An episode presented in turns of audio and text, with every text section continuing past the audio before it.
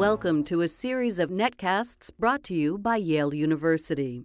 Hi, my name is Brendan Bashan Sullivan. I'm an undergraduate employed by the uh, Yale Sustainable Food Project. I'm sitting down today with Bren Smith. He is the uh, owner and founder of the Thimble Island Oyster Company. Um, I'm going to be talking to Bren today first about how he ended up uh, founding and now running the Thimble Island Oyster Company. So, uh, Brenda, start off. Um, you've you've you've led a number of, of different lives, had a couple of different jobs. Uh, can you tell us briefly about your path and how you ended up uh, running your own oyster farm? Sure. Hey, it's an honor to be here.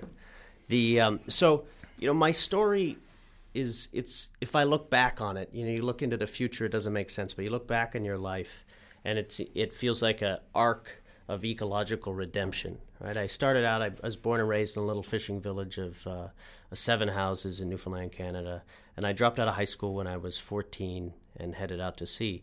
And I went and worked in Gloucester, in Lynn, Massachusetts, on the tuna boats, on the lobster boats. Then headed over to the Bering Sea, and worked on the in longliners, trawlers, everything. I was a true, true pillager.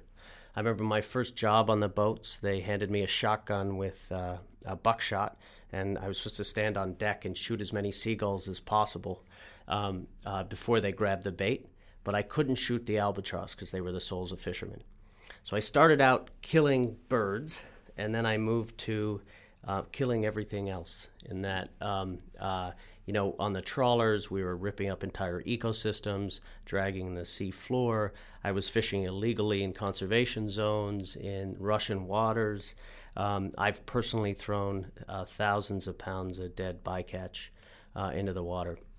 But I didn't know. You know, as a kid, I loved the sea, but I loved it as a as a worker, not an environmentalist. I mean, it was the place where, um, uh, uh, uh, you know, you, you to spend three months at a time. I'd be out at sea for three months, work three 30 hour shifts. To be at sea for three months in the belly of a boat with nine guys, there's just this brotherly love to be on the ocean in 60 foot seas the vulnerability you feel is just is powerful in its own strange way so i loved it but i was doing the worst kind of fishing for the worst kind of food because we we um, all our uh, fish went to mcdonald's for the fishwood sandwich filled with worms and lice so here i was in the pipeline of the the most destructive kind of fishing producing the worst kind of food um, uh, you can imagine so that's sort of my arc from from pillager, and then I've ended up somewhere else. So so while you were working in a in a sort of extractive um, relationship to the ocean, were there things that you picked up that, that you that you still use, like familiarity with just the, the the basics of being out on the water? Um, any any skills or understandings that you began to develop then? Hmm. Um, I've got well, one that really isn't helpful is that um, uh, that you know they you talk to old timers on the the sea. They say as soon as you stop being afraid, you're going to uh, you should stop fishing. You should always have a little bit of fear. But now I'm on Long Island Sound, and it's really not that scary. And you know, I call it the least deadliest catch. But all the guys make fun of me because I sit on the on, on the boat and I'm always looking for the rogue wave but you know it never comes because I'm on the sound. But so I, um, you know, I fish the winter and things like that. So um, a bit of that wariness is is helpful. But just really knowing boats, having a feel for um, weather changes, um, and also just knowing maritime culture. You like understanding the independence of fishermen, sort of even the politics of fishermen. Um, it has been, you know, I, I, I think it's worthwhile. But even more than that, I think the history of what I've done keeps me fulfilled now because I love the sea. I love owning a boat. I love um, uh, uh, uh, uh, having a life that I guide myself and no boss. And so it's that part that allows me to do the kind of boring work of farming the sea instead of chasing things. Yeah, it's, it's interesting that, that you've that you've made this transition to to what you call a, a, a sort of farming um, relationship with the ocean. Um, I'm curious about what the early days of Thimble Island were like for you when you were when you were starting out with that skills with with that with that project, maybe having a skill set that was that was sort of set up for a different kind of relationship to the ocean entirely. Um, yeah. Can you tell us a bit about what, what that what that early time uh, at Thimble Island was like, and um, what it's like to be a first-time farmer. Mm-hmm. Mm-hmm. No, absolutely. Um, it was, uh, you know, f- uh, commercial fishing when you're chasing things. It's both exciting and actually pretty lucrative. Right? You know, it's boom and bust. But as a kid, I'd go out for three months and I'd make 20, 30 grand in in a couple months. Um, and uh, uh, when I started farming, I looked at the numbers and it's like, oh, I can make a living at this. You know, you see how much you sell an oyster for, you see how much you, it, how long it takes to grow, things like that, low fuel costs, um, all these things. And um, then when you get out there, and you know, I, I grow my oysters in cages, um, sitting on the seafloor, and then uh, uh, the oysters, the seed goes in these racks.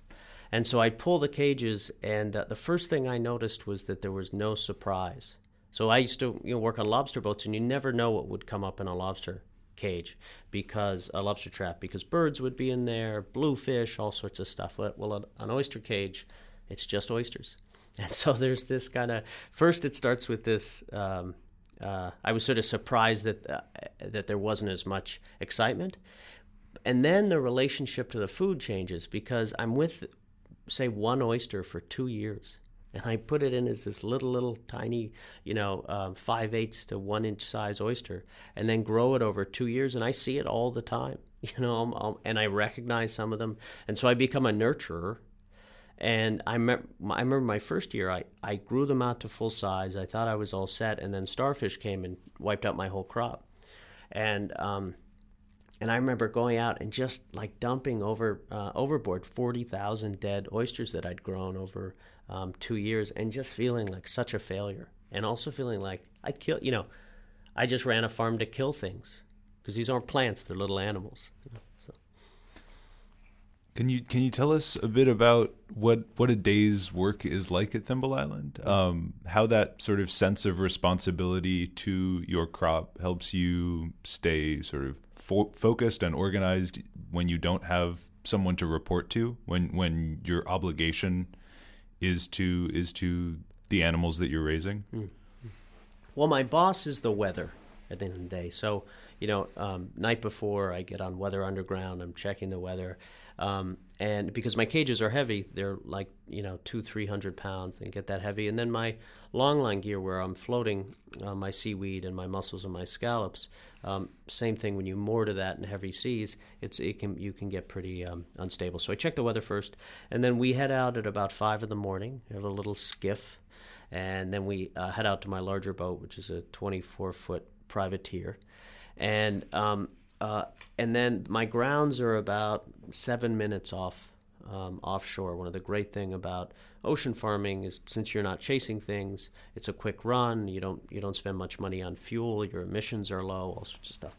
Um, the uh, and then I spend the day. Um, uh, each day is sort of with a different crop. So one day I'll weed out my kelp I'll take my kelp and, and do a small harvest so that the kelp remaining on the line has a chance to, to grow out, has room to grow.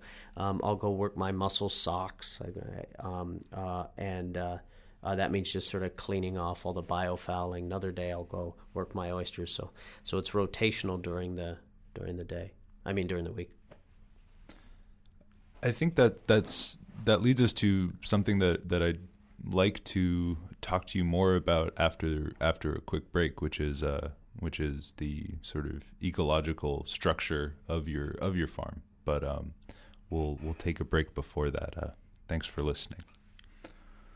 Thank you for listening. For more information, please visit our website at www.yale.edu/sustainablefood.